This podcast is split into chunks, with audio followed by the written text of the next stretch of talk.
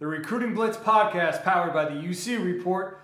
Big week this week, plenty to discuss. We head down to the state of Texas for the Geico High School Football Showcase uh, for a Lone Star State showdown between Guyer High School and Allen, and we bring in boots on the ground with Shawn McFarland from the Dallas Morning News. We're going to pick his brain about that matchup and some of the prospects in it. Plenty to discuss as commitments begin to pick up on the recruiting trail in the 23 and 24 class. We'll also discuss uh, recruiting as we look back at Tennessee's big win over Alabama this past weekend. And then finally, the Recruiting Blitz podcast goes international this week with a great discussion with the NFL Academy over in London and what they're bringing to recruiting and names to know as uh, that is a new frontier in the world of recruiting.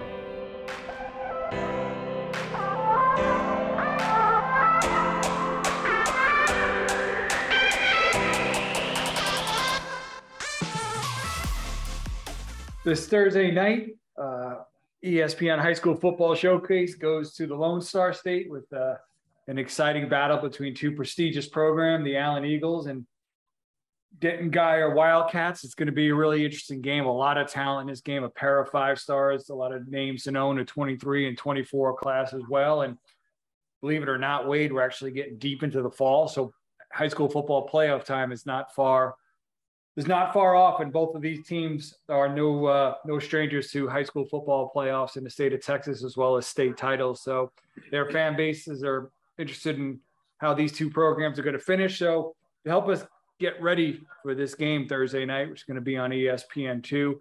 I'll be on the call along with uh, my play-by-play Connor Onion and Morgan Uber on the sideline.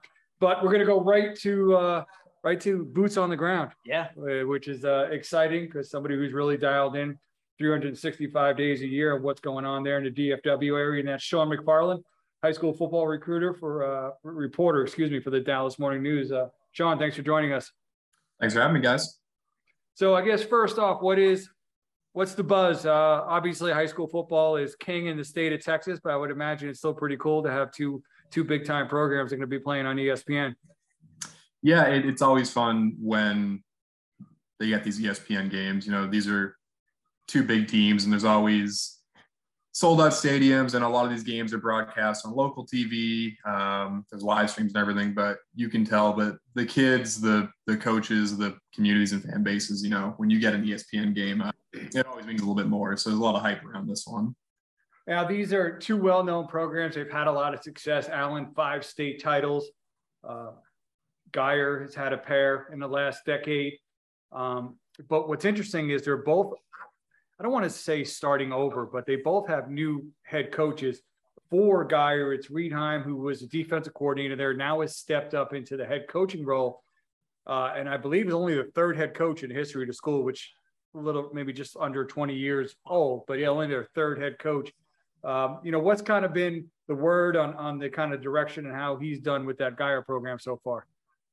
Yeah, the kids love him. Um, you know, he was the DC uh, last year, obviously, and they have an incredible defense. A lot of talented dudes on that defense, which I'm sure we'll get into. So I, I, think, you know, one of the strengths of this team has been its defense for the last few years. So having him remain in the program, still running the defense, that's helped, I think, avoid some of the pitfalls that can come with a new head coach.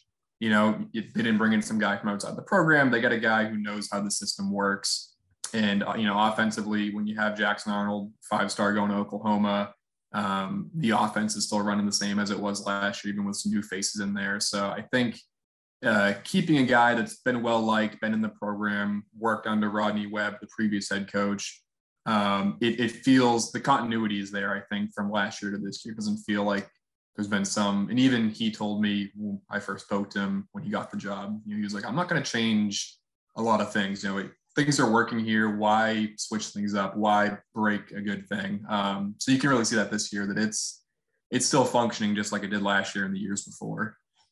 Yeah, and also you mentioned his experience with the program.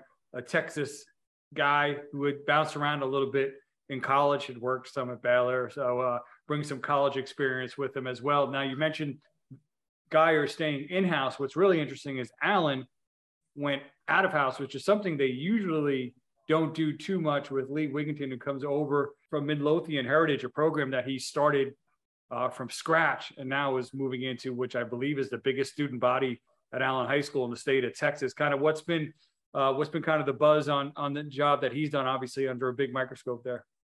Yeah, it's really interesting. You know, they go out of house, but it's also like the completely different hire versus going after Chad Morris last year. They bring in this guy who's the president of the Texas High School Coaches Association, well respected, 30 years of high school coaching experience. It really is like the polar opposite of going after the big name former college coach. And, you know, they got to a tough start. Uh, you know, they played number one St. John Bosco in week one and, and kind of got beat by like 40. And, you know, it's not a game he scheduled, but it's the game they played. And they have a younger team than Guyer, a lot less experience, a lot of new faces on both sides. And, you know, he got there kind of late. He was hired in May, I think. So it was kind of late in the hiring cycle. So I think they got up to maybe a slower start than they would have liked. Um, but now I covered their game last week against McKinney. They pulled out this really great late win. You can see the vision that Lee and his coaching staff has for this team is starting to form, you know, midway through the season, essentially. Yeah, as you mentioned, it's interesting because he did take over a program during the summer. And if you're building a program, especially one like an Allen, where uh, got a lot of tradition, uh, you're really kind of coming in halfway through the year. So much is done through spring ball, which he wasn't there or part of.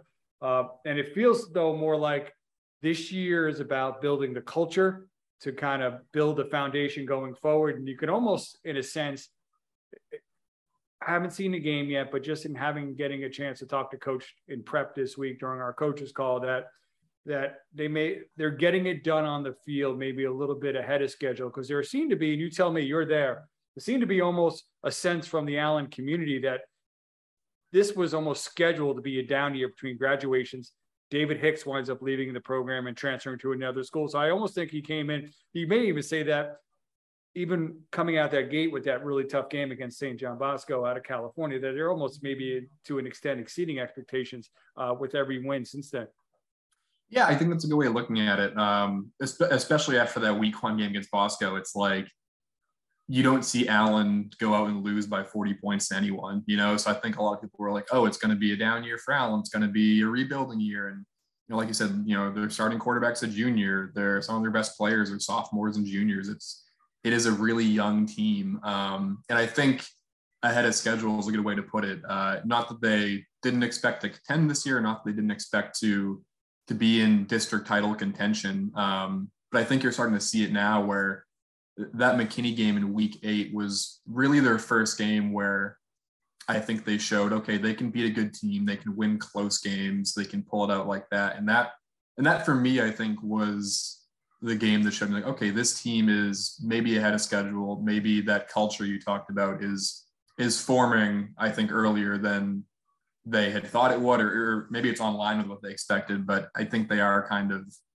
relative to outside expect expectations um, on a good track right now. Yeah, very, very interesting uh, man and Lee Wiginton, the new head coach. I, I'm don't know how much time you got to spend with him. Usually we get on our coaches calls, we get to two Ds pretty quickly. You must have spent 20 minutes just talking about philosophy and all the different things. So it'll be really interesting to, to see what he does there at Allen because uh, you mentioned not only he's the head coach there, but also the president of the Texas High School Football Coaches Association, which is which is mammoth. So certainly seems like a uh, a gentleman with like a lot of attention to detail. So uh, you know, be really interesting to see where he takes that Allen program. But a big game to start things off, and you know, one of the you know, starting the season with St. John Bosco wasn't tough enough. Now you got to go on national TV and face one of the best quarterbacks in the nation, and Jackson Arnold, a guy who kind of came on the radar last year, Eli Stowers, uh, you know, kind of sat behind. But talk about kind of what the buzz is on Jackson Arnold there in the area. And he is he's really fun to watch. He, uh, you know, watching him last year in his first year as a varsity starter, and you know, he'd played in the state championship game as a freshman uh, due to Eli's injury um, and it just, he just stepped in day one and looked incredible. Um, he gets the ball off so quickly. He's got really good athleticism too. He reminds me of almost like a Daniel Jones, the way he can kind of, you know, break off these 60 yard runs out of nowhere. Um, he kind of is, you know, I, I guess the way I'll put it is going into this season, Guyer had to replace starting running back, almost all of their key skill position players. Um, but the entire time I was like, well, they have Jackson Arnold. They're going to be fine. They're gonna he, he, he can get the ball to anyone. And, we'll talk about the guys who stepped up on offense for them, but that's kind of where I was with this Guyer team was I think they had some question marks on offense, but having a quarterback like Jackson Arnold was enough to answer all of them for me at least. Yeah, he's very much a in seeing him at future 50, getting to spend it was just a small amount of time and then watching it always seems to be really even keeled, kind of a sometimes the term gets thrown around, but even a head coach using it, he has that it factor. And you spend mm. a little time around him, he certainly seems like he does have it. But it's also really, you know, a good, a great quarterback is usually accentuated by a great defense. And they may have one of the best secondaries in all of high school football, not just the state of, of Texas. And it starts with Peyton Bowen, the Notre Dame commit, Ryan Yaites, uh, who's committed to LSU. And then Peyton's little brother, Eli, is one of those corners. So, I mean, it's, think of you know American Heritage. I think of Bishop Gorman uh, out of Las Vegas, American Heritage uh, Plantation out of Florida. Those are some loaded secondaries, but this one, this one maybe maybe the best in Texas. Yeah, I think so. I think what makes this secondary so special is the way all three players kind of complement each other. Um, you have Peyton, who is this just athletic freak. I mean, he's the type of guy where he can be 15 yards off a receiver, and the minute the quarterback releases the ball, he's there. Um, he's making a tackle, he's reading the route, picking off the pass. He's got the speed and instincts to do that. And then Ryan Yaites, uh, committed to LSU, he he's a really interesting player because he can at safety. He can also play, you know, at the high school level at least, almost like an inside the box linebacker position where I've seen him just run up and, and make a tackle on a running back or receiver on a screen pass. He's got the strength and the speed to make those plays. And then Eli, I think, is maybe my favorite player to watch in all of DFW. Um, he's so fun. He's a little undersized, but I don't with him. It's he's one of those players that it just he'll go up with the receiver. The receiver will catch the ball, and by the time they land, Eli will have ripped the ball out of his hands and taken it back for a touchdown. He's one of those players. So the way all three of them, all incredibly talented, but they all bring something different to their position, I think makes this defense scary is that it's not just like a one track defense. You know, either one of them can do something different to completely disrupt an offense.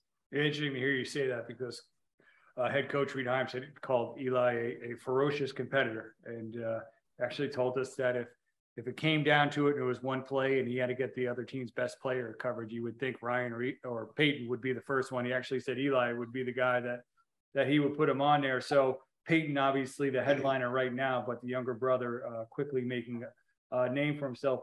Before Shawn, we get to some uh, under the radar guys. Just want to kind of flip the uh, Allen because um, a name, a five star like Jackson Arnold, could certainly take up a lot of oxygen in the room. But Mike Hawkins is a player who's getting a lot of a lot of interest as well. And he is a quarterback at Allen, one of the few returning starters they're bringing back on that offense. But he's a guy when you watch on film, you're like a lot. He's just a playmaker, finds ways uh, to kind of get it done, and has really kind of stepped up uh, to kind of help that offense along. As we talked about them being at maybe arguably a little bit ahead of schedule this year, he's a big reason why. Yeah, he uh, he's great at keeping plays alive um, on his feet. There was a few times against McKinney last week where he would dodge five, six tackles uh, and just sprint for a first down.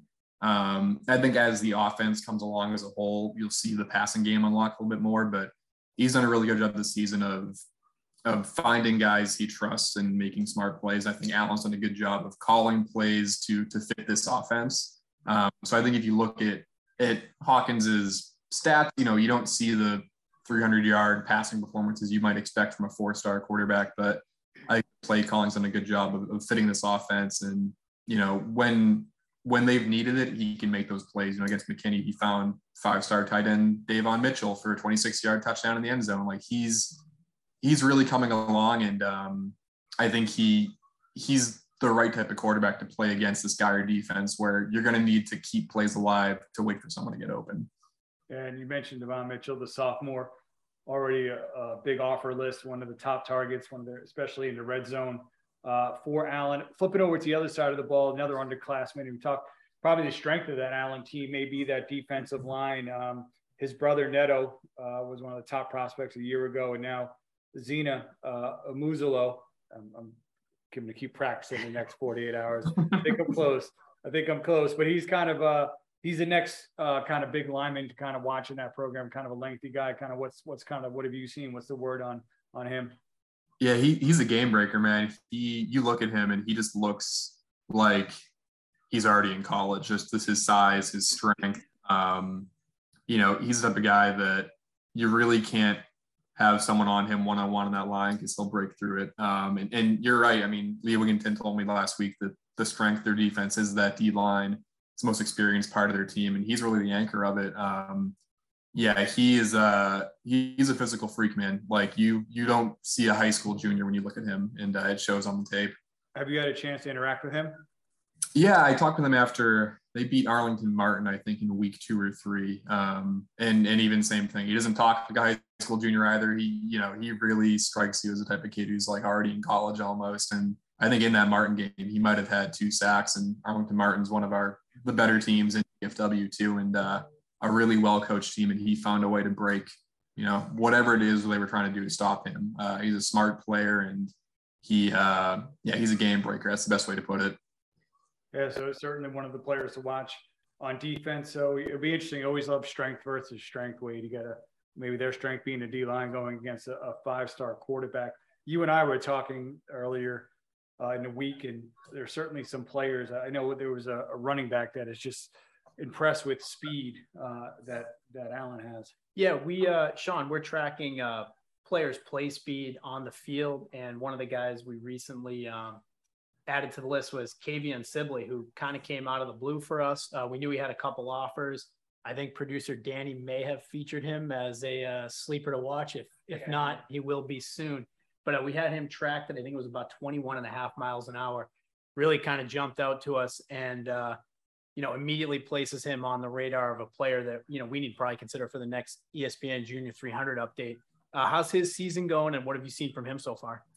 He's been awesome, man. I've, I've, so I've covered Guyer three, or excuse me, I've covered Allen three times, and each time Sibley's really impressed me. Um, he was Allen's third string running back last year. Um, he got you know a good amount of snaps, but was still a third string running back, and he's really flourished in that RB one role. Um, I think Mike Hawkins. I asked Mike about him. He said, you know, he's a dog, and like he really is. You mentioned the speed. He's a strong runner too. Uh, just the way he I think God, he might have dragged a McKinney defender like 10 yards on a on a 65 yard run on Friday. Um, he's a guy that I look at and I think, you know, I think he has three offers now, SMU, Minnesota, Texas Tech, maybe. Yeah. Um, and I think he's gonna be a guy that blows up this year. Um, he's really he just he looks really comfortable back there. And I think as this young out offense has kind of found its identity, he's been the right guy to have to just hey we can give him the ball we can get him some looks with some screen passes and he can handle it for us um, he doesn't look like a guy who's in his first year as a starting running back really he uh, i think out of all the guys i've seen this year he's been up towards the top of guys who's impressed me versus what i expected or knew coming in and then uh, flipping back to Guy real quick, another one of the underclassmen who impressed us as we were gathering some information for this matchup was receiver uh, Josiah Martin who we didn't know a whole lot about before we started preparation, but was really impressive on film. Uh, what's the read on him so far? Yeah, he he him and uh, Landon Sides on Guyer, another guy who kind of came into the year underrated. You know, they've really stepped up when Guyer needed it. I think had to replace like 75% of their skill position yards from last year. Um, yeah. That was kind of the one thing. That was like the one question mark I had about Guyer coming into the year. The defense was good, quarterback was good, their line was good but I didn't know what the skill position guys would look like. And Josiah has really, I think, flourished uh, getting more targets. Um, and same with Landon too. So um, it always helps when you have Jackson Arnold throwing you the ball, of course. But you know, Guyer plays in a tough district. They play tough teams. They're always being defended by good players on the other side of the ball. And um, he's a guy that I think you know has really turned some heads in DFW this year. Yeah, I'm, Incarnate Word is hoping that Landon Sides remains uh, a best kept secret as he's committed to uh, to the FCS program. But um, I think certainly over these final few months, heading into the early signing period and into February, he could be a guy that could start to pick up some G5 offers and uh, certainly somebody to watch. Coach said a 10 400 meter kid, so more speed on oh, that wow. on that offense, along um, with uh, uh, with some of the other players that they have. So you know, kind of uh, anybody else you think is kind of a sleeper amongst those two? Um, I think for Allen, we go back to that defensive line. Um, Nate Marsh is a junior. Um, I don't think he has any offers yet, but every time I've seen him, he just makes plays. Um, I think he had two sacks against McKinney. McKinney's got a big, experienced offensive line. He's a little undersized, but just every time I see him, he goes out there and makes plays. Um, you know, it's one of those things where if the D line has to focus on um, Zina, like that always helps him, but he's a guy that every time I watch him, he's just out there making plays. Um, and then on Guyer, uh, Trey Joyner, running back, is has been you know, another guy similar to Sibley who has kind of stepped into that RB one role this year after being a backup last year. Um, I think when Guyer played Prosper in week three or four, whatever it was, they didn't throw the ball that much. They might have thrown it 10 or 15 times. Um, and they just fed the rock to Joyner. And I think he had three touchdowns. And you know, as that Prosper defense was keying in on Jackson Arnold, they were able to just say, okay, Trey, it's your ball. You got this. And, and he was able to take care of it against a really tough defense. So I think that was something in terms of Guyer where I looked at, it's like, okay, if teams are going to do everything they can to stop Jackson Arnold, this Trey Joyner kid can, can do a good job of being a foil of that at least. And so I know we focused uh, most of our time on this big matchup that'll be televised on the ESPN family and networks coming up, but you do more than just cover, you know, this school or these two schools. You're very familiar with the players in and around the Dallas Fort Worth area. And, you know, Craig and I at ESPN and the guys over at 247 on three rivals, you know, we take a national approach to doing rankings and whatnot. But I know you guys have great knowledge of the players in the area and maybe even a deeper pool than we do in, in a lot of senses. Who's a name or, or a couple names of guys that, in your opinion, or uh, just kind of the word down in the area, that aren't getting the love nationally that we maybe need to check back on? It's a great question. Let me think about that. Um, I, I, think, you know, we talked about a lot, but Kavion Sibley is a great example of a guy who just kind of come onto the scene this year and and really taken over. Um, there's a few guys. Um, one guy at, at Lancaster, uh, Tierrick Martin, he's a receiver. I don't think he has any offers yet, but he he's played really well this year for them in that offense. He's a senior, or no, he might be a junior actually. Let me check. I think he's a junior, um, but he's been really good. Um, I'm trying to think, go position by position here. At at quarterback, a guy who has been really strong this year is um, Jacob Wilson from Trophy Club Byron Nelson. He's been the best 6A passer in our area, and I don't know if he has any offers yet, but he he's really the linchpin behind, I think, maybe the best offense in the state right now. And they got good weapons around him. Landon Ransom's committed to Rice. Um, he, he's he, he's even a guy that I think could maybe pick up more offers by early signing day. Um, but those are the guys that come to mind, really. Um, and then, yeah, I think those are the ones that really come to mind off the top of my head. Um, you know, we're starting up our prep for the our top 100 for the class of 2024 now. So I got a bunch of names in mind that are all floating through there. But I think, I think, you know, it's unfortunate we're talking about Kavion Sibley is the ultimate guy that more people need to know about, I think. Yeah, interested to see him on Thursday night putting up big numbers. Interesting that you mentioned Nate Marsh. Uh, nickname him Tank. He was a guy too, as mm-hmm. kind of prepping. He's not he's not even listed as a starter. Obviously, defensive line and you talk about semant- semantics because we start rolling guys in, but I was like, who's this guy? Like, he leads the team in tackles for loss and keeps flashing. So you're right, a little bit undersized, but certainly productive. Uh, really appreciate the time, Shawn. You want you uh, can are you in the prediction business? Any any thoughts on how this plays out? Yeah, so I I would take Guyer in this one. Um, Allen won last year by a touchdown, um, but I think Guyer has gotten better, and Allen, you know, as we talked about younger team graduations, but um, I think Allen's win over McKinney kind of showed me that, you know, if they can keep this thing close and, you know, I, I think the key to Allen will be keeping the ball away from Guyer and running the ball with Kavion Sibley really and just winning the time of possession battle. Um, but I would take Guyer in this one. I think, you know, I've ranked them number one in DFW all year at the 6A level. Um, I think they're just the most complete team among DFW 6A teams. So I would I would take them over just about anybody right now. Um, but I think it's gonna be a great game, and it's two good first year coaches. Uh, a district game is always fun. Um, Thursday game, so there'll be a lot of attention on it. But uh, yeah, man, I'm looking forward to it. You feel that Guyer is kind of would be the uh, probably how do I want to phrase this, but kind of the team to beat in terms of the state title race there at six A. Yeah, I, I, think so. They'll be in six A two because of their their their uh, enrollment size in Texas for six A. Um, you know, half will go six A one. So Allen will go six A one. Guyer will go six A two. Most likely, it might be a certainty at this point. I think in 6A2, you know, they could end up having to face Southlake Carroll at some point. They might have to face, you know, Westlake again in the state championship game. Um, so it won't be an easy path, especially if they have to play a team like Southlake Carroll in the third or fourth round. But um, I just think they're such a complete team, and you know, I don't know, I don't know what offense in Texas is best suited to play that defense. I just think that defense is, is so versatile, so fun. Um, and then you add in probably the best quarterback in the states. It's a pretty good situation for them right now. Awesome. Well, great insight. Yeah, lots. I mean, between prospects, uh, two teams that are playoff contenders, uh, uh, maybe even state title contenders, especially in Guyer. So a lot to watch. ESPN two Thursday night. Uh, join us, and that was a great insight from Shawn McFarland from the Dallas Morning News. Man, we appreciate the time and insight. Yeah, thanks for having me, guys. Looking forward to it.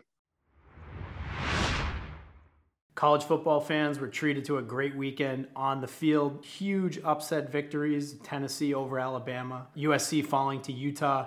There was also some activity on the recruiting trail in and around those big games this weekend. And we'll start off with the 2023 class. Florida, which has been building a great group this cycle, concentrated on the defensive front and the secondary, picked up number 88 in the ESPN 300, defensive back Dejon Johnson. He's an Under Armour All American, six foot one with a huge six five wingspan. He ran a 4.58 at our Miami camp, also competed at the Future 50 event. An aggressive physical player with good ball skills. They also picked up uh, three star defensive back Bryce Thornton um, joining that class. Also in the 2023. Hold on. oh, sure. What's it? You know, that's those are two big pickups, but it also seems to be a, a fair amount of momentum, and it seems like it could happen at any point. Is with five star Cormani McClain, and that could really, I mean, be a huge, obviously, state the obvious, what a big time pickup that would be. And you add him to a top 10 corner in Johnson, as you mentioned, that they just picked up. And that could almost be a, you know, a seismic shift. Certainly a headliner for yeah. a group that's already good, but would really give it a guy up at the top that yeah, you know, so everybody was familiar with. Two, two big pickups in the secondary and one that's certainly worth watching. Absolutely. Um, also in the 2023 class, Notre Dame picked up running back Jeremiah Love, number 92 in the 300. He's another Under Armour All-American. He took visits to Alabama, Michigan, Oregon, and Texas A&M, so there's plenty of competition uh, for his verbal commitment. He's a guy who kind of exploded um, over the summer, including a big uh, performance at our Kansas City camp. A six foot, 190 pounder, still room to grow an incredible 157 10 yard split, 448 laser to laser 40, which was one of the fastest times we had on our camp circuit this year. He's run 10 7 600 meters, 21 and a half mile an hour max speed guy. And as we were discussing this commitment, uh, I think we both kind of the light bulb went on at the same time that Notre Dame is putting together maybe the fastest class in the entire country. Yeah, I mean, it's it's kind of dawned on me that just you look at some of the players in a class like a, a Peyton Bowen, Braylon James, a Jeremiah Love, uh, Dylan Edwards. Like this is a class with a lot of speed, and obviously they it's been a bit of a struggle at times for them this year on the field. They keep this class together. This is one that can certainly be uh, dynamic. Because you mentioned Love, the other thing that stood out to me about him from the camp circuit is a 35 inch vertical. He's about 190 pounds. What size he does have on him is muscle. He's got big arms, big, yeah. uh, thick legs on him, uh, and even with all that speed, you, it's like with him and Dylan Edwards. You know, you got we talk about running back pairs. You got the quick guy and the big guy, the thunder and the lightning. It's kind of lightning and lightning with love with a little bit of thunder. I mean, yeah. both of those guys are absolute blazers in the backfield, and you know, so you look at this class. You don't you think back to Alabama, Notre Dame struggles in title games. You know, remember the Te'o year, and they mm-hmm. just got like these guys aren't fast enough to compete. They're just not at the same level once they get there and they face the SEC program. But this is a, you know, if you want to use that, you know, that metric would say it just means more in the SEC. Like this is in terms of speed, this is an SEC caliber class uh, uh, from that from that uh, from that standpoint. So it'll be interesting to see. Like, yeah, they're going through some struggles this year. They it almost like they lack explosiveness, and but this class could be a big infusion of that. Yeah, I mean, of course they've got to hit as players as well, but Edwards, uh, Braylon James, and Peyton Bowen each had three of our fastest 40 times on the circuit, along with um, Jeremiah Love. Dylan Edwards was he the fastest or second fastest kid that we've tracked, I believe, uh, with max speed this whole year. Uh, Peyton Bowen up on the top of that leaderboard as well, and then Micah Bell is. Um, you know, one of the most decorated 100 meter guys in the country. Uh, he didn't run anything over 10.8 in the 100 meter all spring. He's got a personal best of 10.41. And I just over the years in compiling ESPN 300s and class ranks, I know Tom Luginbill, especially, anytime Notre Dame would get one of the more explosive players in the country, his first comment would always be something like, now they just need more guys like that. Yeah. But this is one of those groups where you look at it, it's not just one guy. It really is a really impressive group of explosive, uh, fast athletes headed to the Fighting Irish. Moving from the 2023 class to the 2024 class, Georgia picked up an interesting commitment from quarterback Ryan Puglisi, 255 in the junior 300. Um, he's a quarterback up here at a private school in the Northeast. And he's interesting to me because we were we were aware that he's also a top baseball prospect. Our baseball guys at Three Step Sports said he was definitely a Division One baseball prospect. But Georgia's current backup is Carson Beck, and you know he's played well in mop-up duty this year. I think he's probably projected to be the starter next year. He was originally committed to Florida to play baseball. He then flipped to Alabama, allegedly to play both, and of course ended up at Georgia. So kind of interesting to me that it looks like Kirby Smart has a bit of a type with um, the quarterback prospects that he wants moving forward. Yeah, but it's very difficult. Uh, you know, baseball and quarterback very difficult. Interesting because we talked about it a, a, few episodes ago with Dylan Lonergan right. trying to do yeah. both and how difficult that could be. But you know, what is not interesting is a program like Georgia and some of these programs interested in multi-sport athletes. Oh yeah, at the quarterback yeah. position and multi-sport athletes at a high level. Um, so it'd be interesting. I think at some point maybe you pick a path, but it certainly says a lot that this is a player who, excuse me, not only really one of the, the best quarterbacks in the 2024 class, but a, a legit baseball prospect as well. And then sticking in the 2024 class and in the SEC um, around that humongous victory over the Crimson Tide. Mazeo MJ Bennett committed to Tennessee. He's number 250 in the junior 300. Not the biggest guy, uh, but he's a physical player, both as a tackler when he's playing in the secondary uh, and as a blocker out at receiver, which he even highlights in his uh, his that. highlight love that. Me right too. out the gate. Yeah, right? love it. Yeah. yeah. and then um, he's got really good instincts against zone coverage. He knows how to get open against man. Shows good vision as a ball carrier in the open field. Uh, he was clocked at just under 21 miles per hour. And for me, and just watching him, he looks like a real high probability prospect for the Vols. Yeah, you know, it came right up the next day. They beat Alabama. And then you got a ESPN Junior 300 pickup. Interesting that he's from South Carolina. Who else mm-hmm. was originally from South Carolina? You're going to tell me now, I think. Yeah, Jalin Hyatt. Okay, so, there we go. There yeah. you go. So, I think he just scored another touchdown. Yeah, not a not a bad day to go back to uh, the day after Jalin Hyatt has a monster game to go back to South Carolina to get a uh, to get a wide receiver commit. And you talked about the blocking. It's cool. You love the toughness, but it, it, it's also important because think about it so even if he has a really good day at Tennessee, he, he goes there, he pans out, everything's great. He has a big game. Say he gets targeted 12 times. All right. That's maybe There's a lot of offensive maybe snaps left. 58 other times he doesn't get. What are you doing when you don't have the football? So I think it's kind of neat that he starts his midseason tape out this year with that because it shows, you know what, this is important to me as well. And you think about a receiver and how many times they may get a chance to impact a play as terms of catching the football, but you think about how many more times that somebody like that who where it's important to him that he can impact. So I think that's one of those little things where it's kind of neat just because you realize how many more plays he's going to have to impact without the football in his hands than he will with it. And specifically in that system too. I mean with that ultra wide splits from those receivers and they get the ball to the perimeter. And sometimes the other receiver on that side of the field is the most important blocker on the play. So certainly a skill set, maybe something that jumped out to their staff, but certainly a skill set uh, that'll serve him well at the next level. And then just continuing on with Tennessee, I know we've touched upon some of the jobs that are open, some of the hurdles that some of those programs face, like you know former great at this point Nebraska and the tough road they may have ahead. Uh, of course, the Tennessee job is not open, and fresh off this win, another huge game coming up this weekend, they look like they're headed in the right direction. But that's a program that we feel the opposite about a program like Nebraska. their fan base, they had reason to be upset over the years. There's everything there for them to be competing in the SEC East year to year. And, you know, the last time they won the national title in 1998, the state of what they have to work with from recruiting perspective has gotten a lot better, actually. I mean, we look back, the first year we expanded the rankings from 150 to 300 in the ESPN rankings, there were 10 four star prospects and 21 high three stars from that state. And in last class, in the last class, there were 15 four stars and 35 high three stars. So the pool is getting deeper. The number of premium prospects is, you know, is increasing, and that just kind of mirrors the population growth of the state as a whole. Seven million people now. I think it was up from about five and a half, like we mentioned the last time they won the national title. And of course, specifically the Nashville area uh, is one of the fastest growing metropolitan areas in the country. Well, you can't ever overlook that. You talk about the big four California, Texas, Florida, Georgia.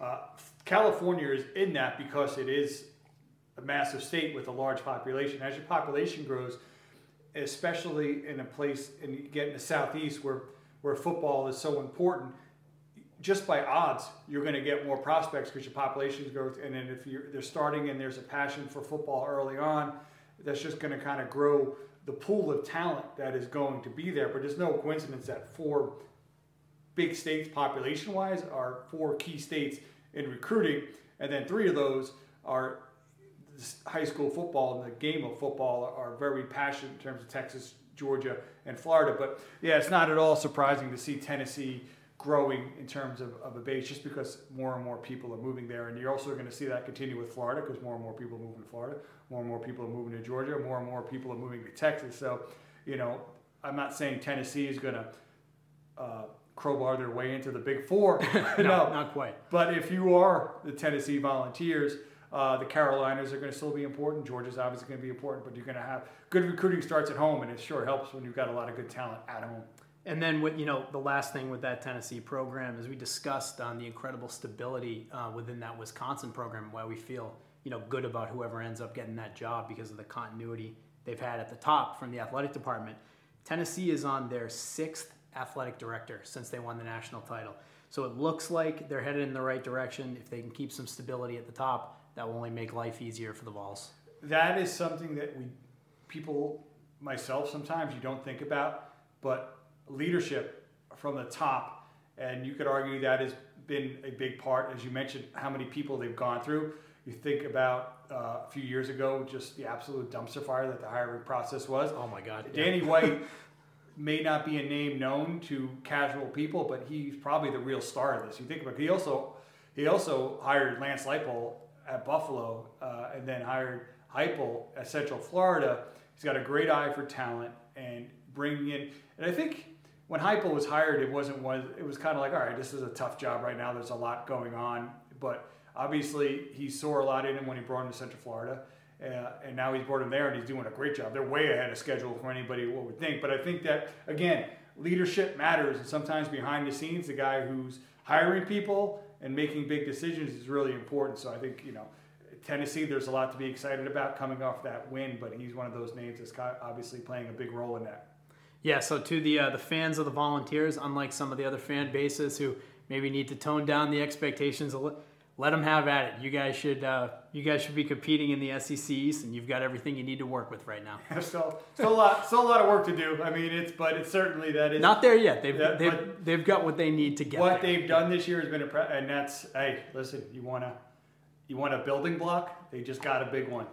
Uh, so we'll see where they go from here. But certainly seems like to your point, the pieces are there to not regress. Yes.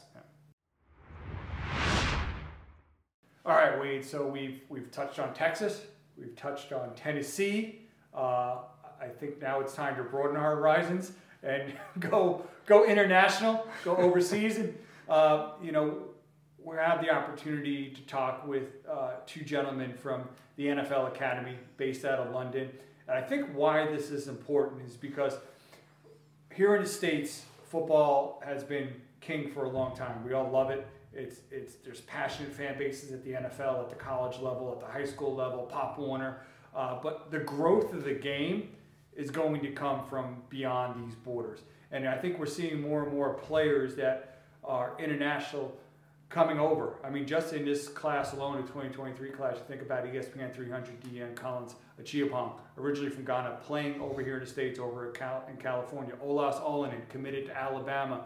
He's from Europe. He's over here playing in the States. But then you've got places like the NFL Academy. Darren Agu, who is now at Vanderbilt, finished up his high school career in the state of Georgia, but actually got his start at the NFL Academy. I remember being over there three years ago uh, when they were just getting started, and he was a guy who kind of jumped out, came over to the States.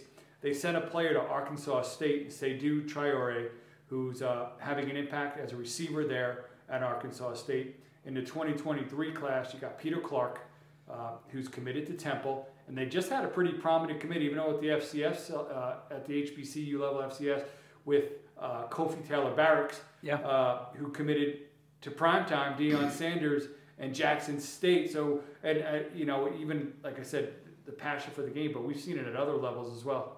Yeah, I mean, selfishly, up here in the Northeast, as a New England Patriot fan, uh, we had the pleasure of watching Sebastian Vollmer and then fullback Jakob Johnson, who are both uh, European products.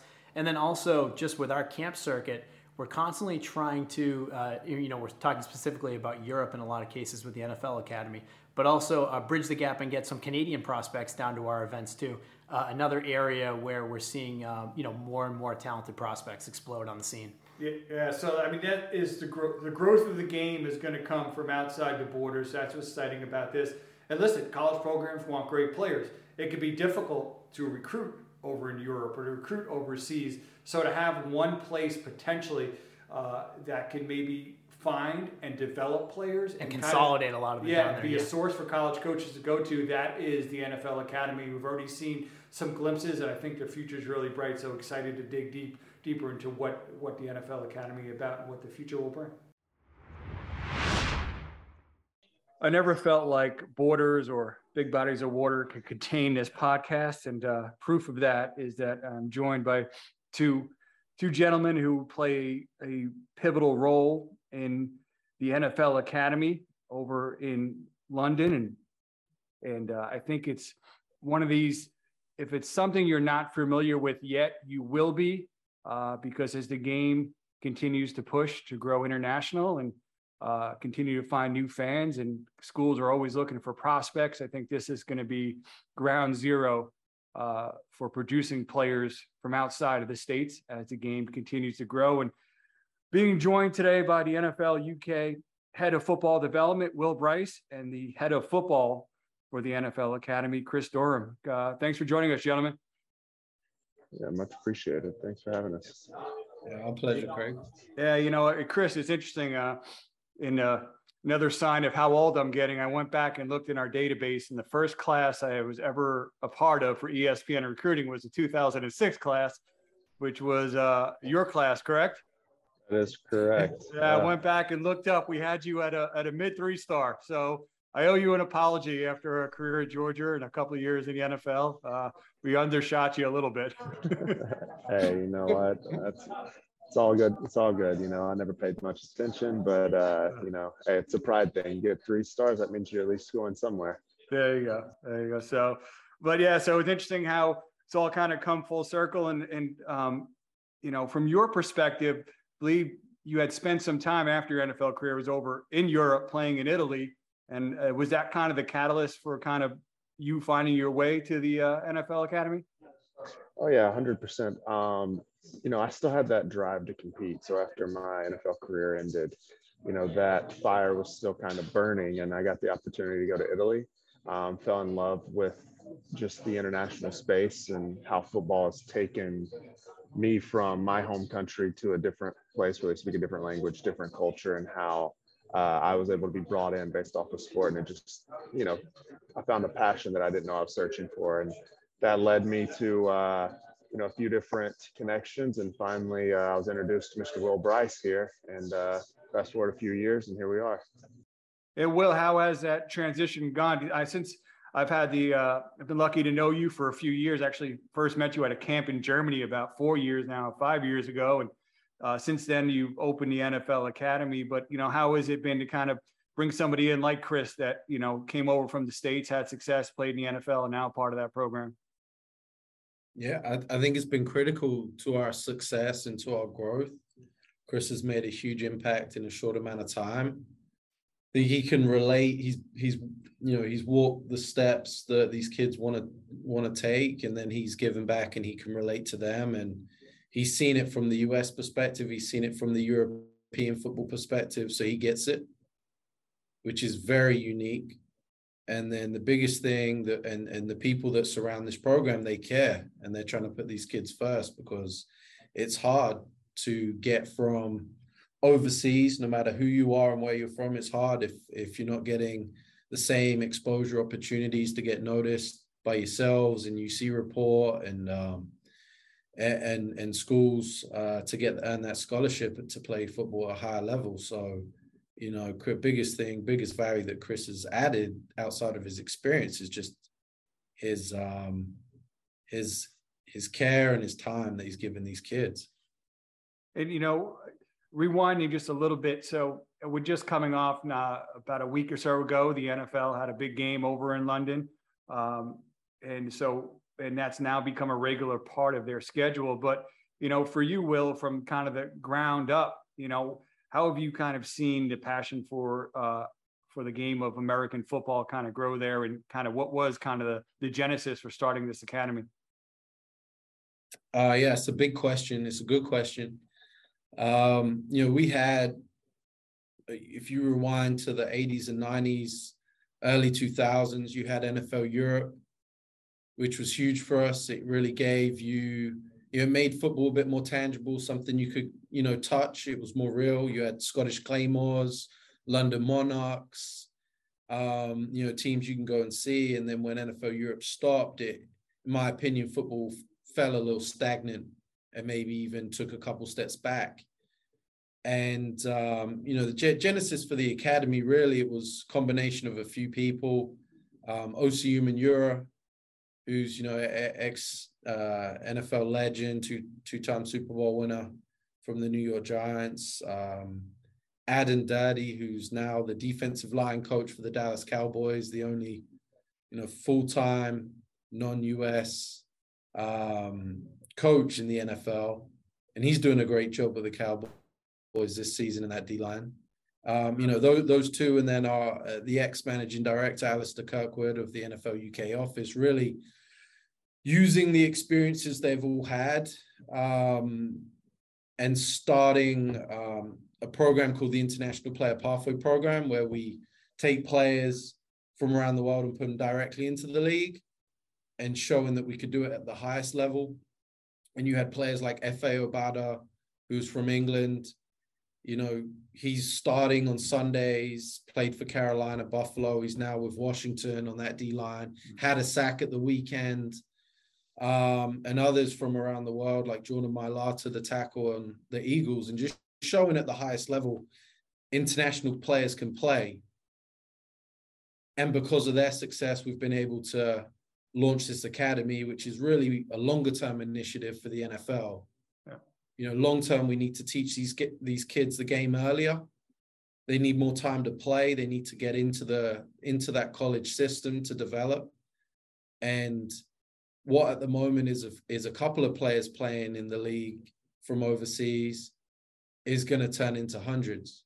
You know, we we have we have high goals for ourselves um, for all of our programs, and the academy certainly is going to be hopefully the flagship for us long term to see more international players entering the NFL. Yeah, I think it will be a neat day when that first NFL academy player is drafted, and you see that process go from you know, starting off with you guys through uh, American College Program and, and into the NFL. Uh, if I believe you guys started in September of 2019, and obviously COVID impacted everything and probably slowed down progress a little bit, but you guys are certainly moving in that direction. Um, Darren Agu, who came over and finished his high school career in the States, started out at the NFL Academy. That's first where I had first saw him in December of 2019. Now part of, you know, starting to get on the field and play for Vandy. Peter Clark committed I believe the Temple, correct, uh, in the 23 mm-hmm. class, and Kofi Taylor Barracks, Under Armour All American, uh, headed into play for uh, primetime Deion Sanders at, at Jackson State. So we're starting to see those those players. Um, you know, before uh, go back to you, Kris. you know, Will, you, you mentioned when NFL Europe had shut down, there was a bit of a dip with the initiative to bring the NFL back over and now the NFL Academy. Do you feel like it's trending back in a direction where there's starting to more recognition, maybe less explaining of what the game of American football is? Uh, yeah, absolutely. From my my standpoint, it is, and just if you get on the train and you commute into the city of London, just this morning I saw someone wearing a Baltimore Ravens beanie hat because it's pretty cold out here now in the fall, and then I saw a 49ers cap, and that's it on a 6:15 a.m. train into right. central London, I saw two, you know, some merchandise. So nice. know you're moving in the right direction. Absolutely. And Kris, you know, I read that, you know, when you got over to Italy, uh, you you had a one of your games was delayed because you had to wait for a youth soccer game to end. Have you uh you feel like maybe that's not going to be the case anymore in a few years? You also you kind of feel like the game is growing a little bit more now.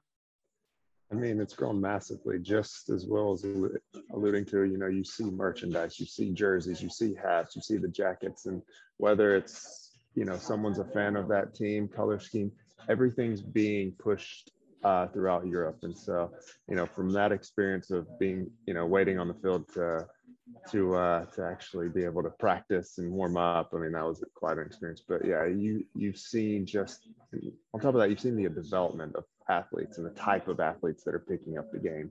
Um, we've seen that at an academy level. We've sure seen it from a uh, IPP level as well. Uh, for either of you guys, have you felt like Will, are you having to do less searching and more kind of um, going through applicants, or, or is it still pretty much you guys on a you know uh, going out there and trying to recruit players? Um, that's a good question. I think it's certainly easier than it was. So I, have been employed now for seven years since we started these initiatives. Um, there's been a there's certainly been a step change in that, in you know a lot more, whether it's academy age, high school kids coming approaching us, applying, um, or whether it's for the the older adult program to go directly into the league, the IPP. It's yeah, you get a lot you get a lot more outreach. Um, but then what you also see, and what we've done a better job at the league office, is also monitoring what's happening in international football. You know, we work closer with IFAF now, who's the International Federation for American Football, most the international governing body. And we also work closely to understand how many kids are coming into college football as well. I think I got a, this might be outdated now, earlier this year, received the numbers 317 international players in division one college football wow. which is the highest that we've seen you know over the over a number of years now and so you have this this demand stateside i think for talent because everyone's recruit you know yeah. you're running out of players almost yeah. and you've got this increase overseas of kids playing the game seeing pathways that are now available to them to continue to play the game. And the two are connecting and we're sort of we're tracking it we're monitoring it. And now we have this initiative in the NFL academy that can pull the best talent from overseas in one place. You know iron sharpens iron and kids can get better together. It's really a developmental approach to get them prepared um, physically mentally emotionally academically uh, for for that next step. Hopefully, that's why you saw Darren and and even Seydou Traore, who I don't know if he's still ranked second, but he was ranked second in receiving yards in the whole college football okay. uh, up until last weekend. He's he's doing a great job at Arkansas State, but kids are going to come in better prepared, not just to get a scholarship, but to come in and compete, yeah. but also to be that student in the student athlete. So I think you see it all happening around you. It's really exciting. Um, not sure if I'd have seen it coming the way it has. Yeah. But um, yeah, the net the next few years are going to be really exciting to see the growth and um, and what happens both on the field on, on Saturdays in the college sense, and then um, on Sundays as as kids get drafted. Well, it would seem, you know, obviously you mentioned Will that programs want talent, and you know, as big as college football budgets are, there's still limits to getting overseas and, and expanding that net. And, you know, I, I think that it's only going to, I would imagine for both of you that the traffic from colleges is increasing because you're right. You, you guys present an opportunity for a lot of the best players internationally. And I know, Will, I've spoken to you and you've gone over to Africa to scout as well. And so I would imagine colleges are excited because you guys could very much turn into that that one-stop shopping of some of the top international players that now they have one place that they can kind of go to really kind of get a feel for some of the top international players. Yeah, absolutely. And that and that's where Kris's involvement and full-time work on the academy has been really important because he's he's able to work with our coaches, but also just and also taking on a lot of that communication as well to the schools because he can speak he can speak the same language. You know, the it, it's we're going to get people. We have to make it as easy as possible for U.S. colleges to be able to recruit our players, and the only way to do that is to is to make it simple for them and convert everything that we do in the English educational system into the American. You know, to, we, we don't keep GPAs in England, but we can have our kids' grades converted and be able to, you know, tell them what their GPA is and whether they've met all their core course requirements and understand what a highlight tape should look like. And that's something that we worked with yourself and others on, you know, educating these kids on how to do all of those things. Um, and Kris, I don't know if you want to jump in on any of that stuff because you're doing this yeah. on a daily basis with. Well, Kris, with have schools. you? Yeah, have you have you felt like your phone is ringing more, or are you finding coaches being more receptive to kind of hearing from you because of you know the little success that you guys had so far with the small sample size, but certainly kind of moving in, in the right directions with guys like Traore and, and uh, Agu yeah, no, it's it's definitely an exciting period. You know, speaking of the guys that you've mentioned as well as Peter and Kofi and Daniel and some of these guys that we have that are paving the way. I mean, it's opening up more than just you know just the pathway. They're they're blazing a trail. They're doing a lot of the things that uh, we've we were hoping for, and it's happening very quickly. Um, I mean, you have Division One athletes coming out of Europe, which some people would have never seen, and now as well related to like you got 300 plus. Um, so we do want to be a one-stop shop where coaches can come in, you know, kind of come in and look at our students. But that also means as we're doing that, that's going to pave the way for other places throughout Europe and throughout the world that uh, will be begin to be, get recruited to play, as they call it here, American football. And you know, having played in the SEC, having played in the NFL, I would imagine you're seeing the players that can follow that path that just need development. I mean, I, I would imagine you've been impressed and seen the raw tools are, are there everywhere you look. Oh, absolutely. I mean, we just finished a game two days ago, and you could see the quality of athlete and the size and the sheer strength of our guys. They don't have the same foundation that some people have in the U.S. just because they haven't been around the game as long. But as far as development, as far as moving forward in the game and the ceiling potential, uh, you know, the sky's the limit for a lot of the athletes that we're seeing coming into the academy and the type of guys that we're recruiting uh, to come come join us. What I want to know: Have you guys been able to flip a big time soccer player over to American football?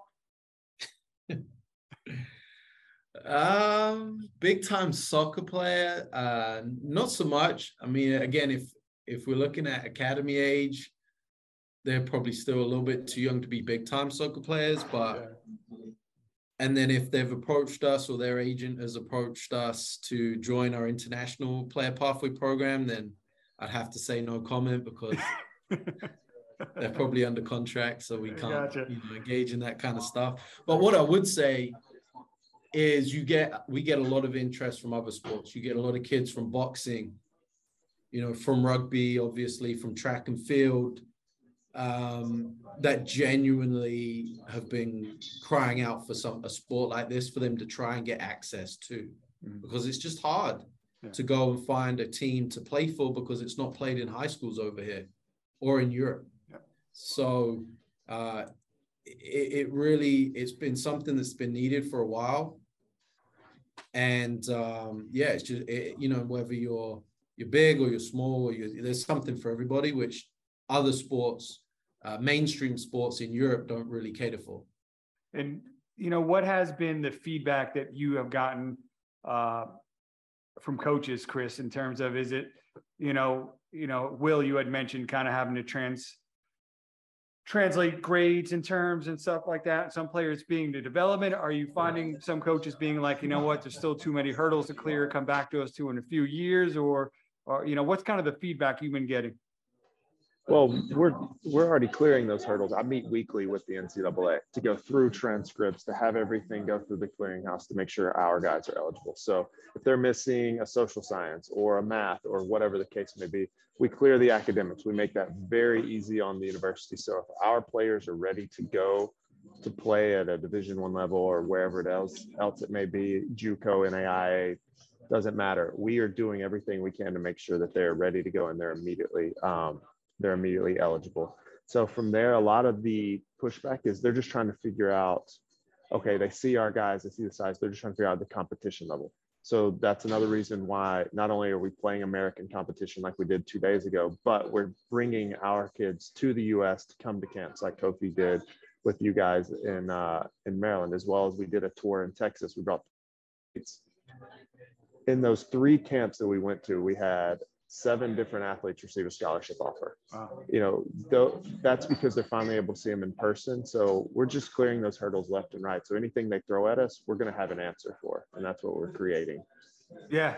So, and as you mentioned, you guys sent several players over to the Under Armour Baltimore camp, which Kofi won an MVP and uh, got an invite to the Under Armour All America game, and several other prospects joining on there. And Kofi had made headlines recently for his commitment to Jackson State. I know uh, I had gotten a call from one of their assistants after his performance at at Future 50 over the summer.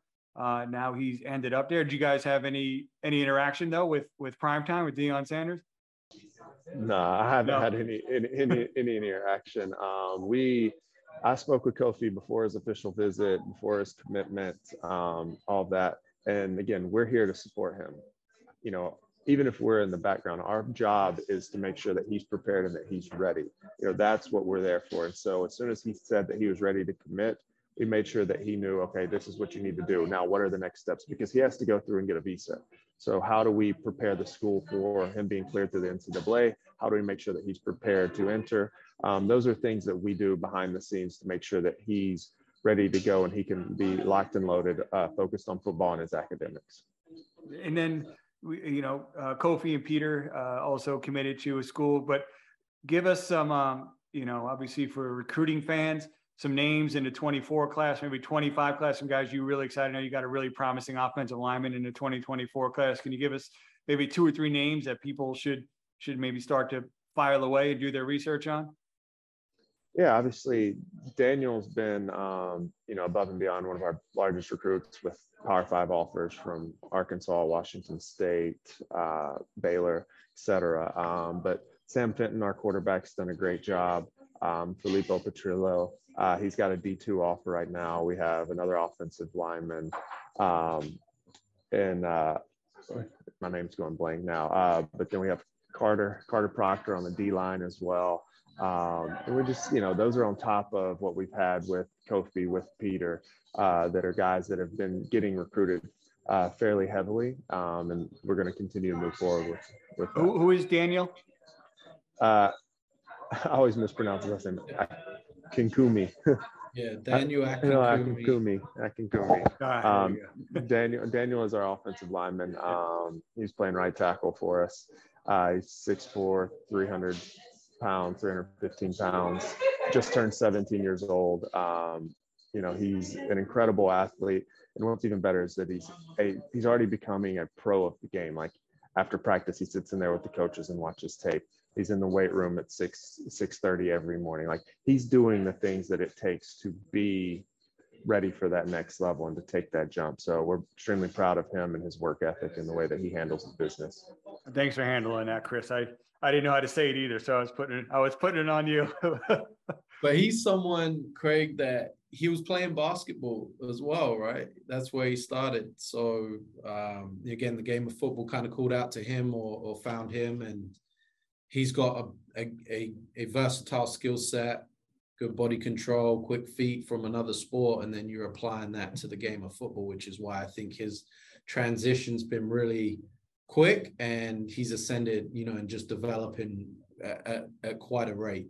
physically as as well as um, as, as Kris said, from a understanding of the game and the X's and O's.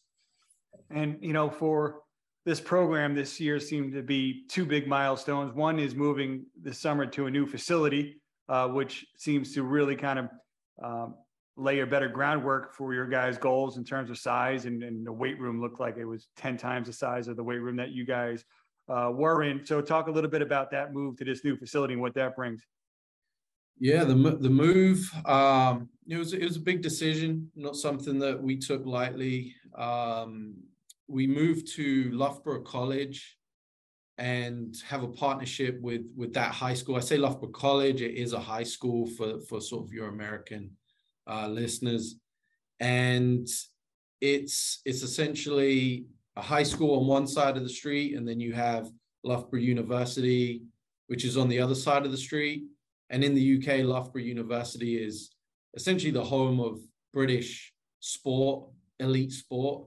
Hence the facilities that you mentioned, the weight room, the the the the access to speed coaches, track and field, you know, wrestling coaches. Um, it's just second to none. And then we also now have the ability to have these kids stay on campus. There's dorms on site, you know, so they're there in a much more um, rich environment where they can be completely immersed in in that in that culture and in and in that space so it, it's been a lot of work to get it done. It's been quite a transition for the kids right and their parents because some of them now are leaving home. You know they're in high school. That's not easy to do. We have a lot of international students come in as well. Um, so it's it, it's it's very diverse, which is great. I think it's going to help and prepare again for hopefully the net the next step in their you know football lives, going to college football. It's a great preparatory ground for them, and um, and puts them in a more yeah a, a, a better environment where everything's there for them. Some of the kids like Daniel Akinkunmi, who we mentioned in our old school, he was he was on the train for over two hours just to get to school and then on the train two and a half hours just to get back home every night. So that time now is given back to him to focus on recovery, studying, whatever he wants, to be honest, sleep, right. just to just to take care of his of, his body. So it, it's going to be great. We're very excited about it, and um, it's going to be, uh, you know, a, a valuable uh, piece to our puzzle.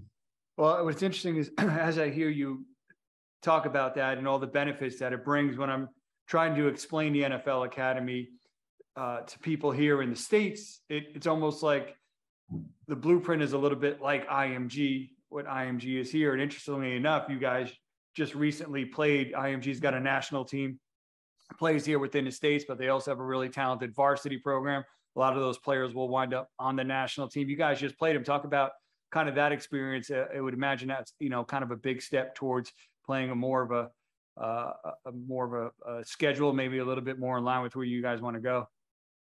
Yeah, I, maybe I'll kick it off and then throw it to Kris talk about the game more. But from from my perspective, we we had a good relationship with IMG because we based our international training there for the IPP program.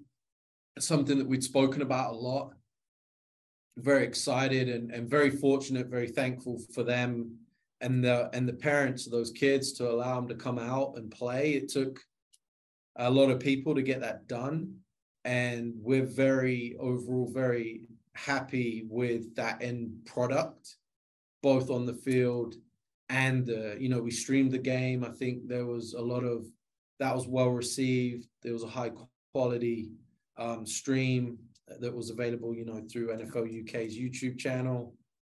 Um, so no, it was really it was excellent, and we are able to use a great field that the Green Bay Packers were training on just a couple days before to prepare for their game against the New York Giants. So um, no, it was a great trip for IMG. Hopefully, it's something, and maybe Kris can follow on here that we can now build upon now that we've done it once. Mm-hmm it's like anything, the unknown is the unknown. You do it once, then you can build on something. Uh, Kris, did you find it to be a good measuring stick, uh, you know, for yourself and for the kids about where the program is, and maybe a good eye opener for them about, you know, what's still to be achieved? Absolutely. I mean, you know, we wanted to show again, one of the questions, who are we competing against? Our guys got out there and they were not outmatched. They were not outwitted. Like, you know, we may have not had the outcome on the scoreboard that we wanted, but our guys came out there, they showed heart, they showed determination, they hit adversity, and they responded well. And those are things that we wanted to know how they would do because, you know, in Europe, we've we've won our games pretty fairly easily at times. So it was good to have a competitive game against a quality opponent and just for our guys to measure themselves against okay this is who you're competing against for a scholarship. This is who you're going up against every single day. This is who you're judged against. So for us to compete against that it gave us a you know the ability to judge not only ourselves but where where do we want to go? And so it gave us a great measuring stick. And again hats off to img um, quality program. The guys came in had a great time and now it's a blueprint. Now we know exactly what, if a school wants to come play us over here in the UK, we know exactly how to handle that, how to move forward, and hopefully there'll be many more of those to come in the future. Yeah. So all high school coaches that are listening and looking for opportunities, uh, certainly seems that they are beginning to kind of grow. I guess I'm going to put you on a spot here a little bit. Was there one or two players came out of that game that you felt showed more or, made greater progress than you had anticipated after watching that game? Uh, to be honest, Sam Fenton came out and showed me a lot. Uh, he, he's our quarterback, and he spent all summer. He went with us to Texas, um, but from there he went on his own and stayed in the U.S. for about a month, going to different camps. And to see his progress, I mean, he made some incredible throws. Yes, he missed a few here or there, and that's what he was focused on after the game when I spoke to him. But he put some on the money in traffic that um, they may have not our guys may have not come up with the play but they were they were big league throws. They were throws that get you to college and stuff like that. So i was really impressed with um, how he approached the game and how he he competed throughout. Uh, so sam fenton quarterback a lot of this information too. We've, we've been able to build a good relationship is uh, this is the recruiting blitz podcast powered by the uc report. And pretty much i think your entire roster is in the uc report and you guys do a good job uh, uh, regularly holding combines and, and putting testing numbers on those guys. So there's certainly no shortage of information out there uh, for coaches, college coaches to be able to find. And I, I said, I, I'm, I've seen it, you know, got to know Will over the last few years, and it's kind of neat to see how this grows.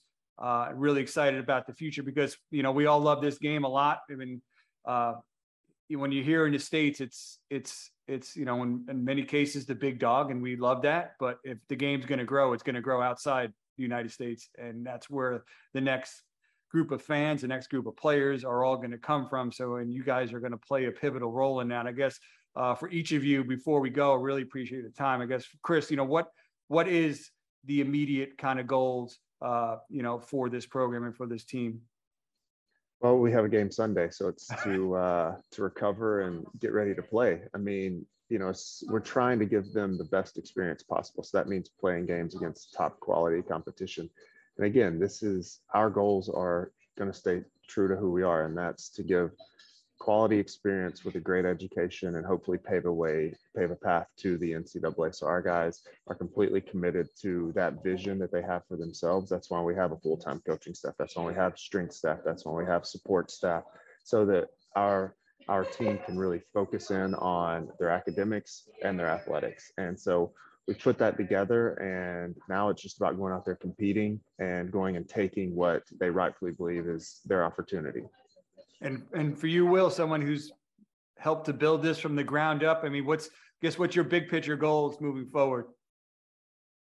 Yeah, I mean, couldn't say it much better than Kris did there, but you know, for me, what's what's really what's really inspiring is to see how it's it's not just the kids that are in the academy; it, it's the wider international football community getting behind each other and supporting each other, right? So whether it's Efe Obada, you know, or Jordan Mailata, they want to give back. You know, they're they're mentoring these kids in in college or those that are in the academy now, um, or like a Jack Crawford who just retired from the NFL this last year. you know, he's present, he's available, he wants to help, he wants to give back. Every it means something to people. It's bigger than football.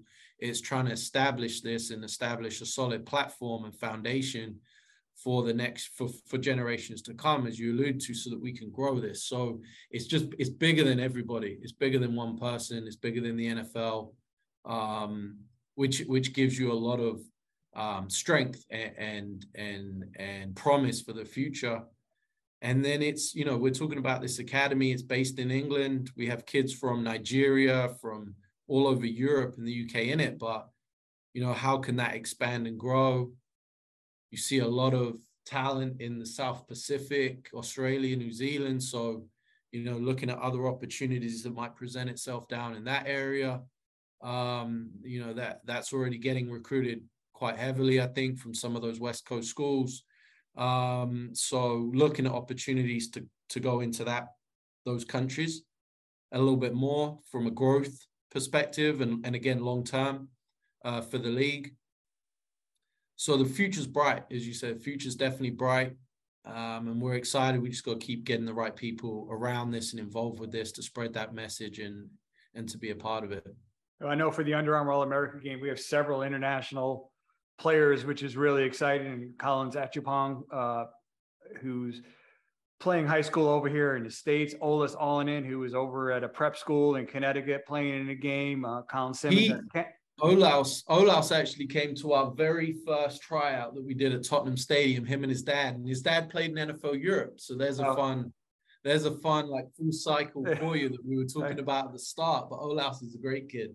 I yeah, and, often, yeah. And then obviously we mentioned Kofi as well. So again, if you haven't heard of the NFL Academy, you will. Uh, it's it's we're already starting to see some of the returns in college football with now currently on the field and in the 23 class, and that will only continue to grow. Uh, really excited to see where this goes again because this is the future of the game that we love is is outside of America and the fan base continues to grow and it's obviously important to the NFL with the mere fact that they're playing games every year over in London and and that they're uh, supporting you and, and helping to to build the NFL Academy. So really excited to see where it goes. We have hopefully have a check in a little bit down the road, but I appreciate you both, Will, Will Bryce, and Kris Durham for uh, joining us on the Recruiting Blitz podcast. Thank you, gentlemen. Yeah, thank, thank you. you.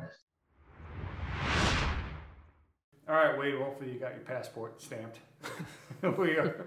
Hey, I'm waiting for that invite. I'd love to head over there. Let's go. Uh, so yeah, like I said, we've covered a lot here. Uh, looking forward to another great week of high school football again this Thursday. ESPN two, seven Central.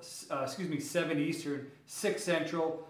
Guyer host Allen. A great uh, matchup between two Texas powers. A lot of talent in that game. Looking forward to it. And then uh, followed by that, more high school football throughout the country on Friday and college football on Saturday and NFL on Sunday. And life is good, and we'll be back with more next week.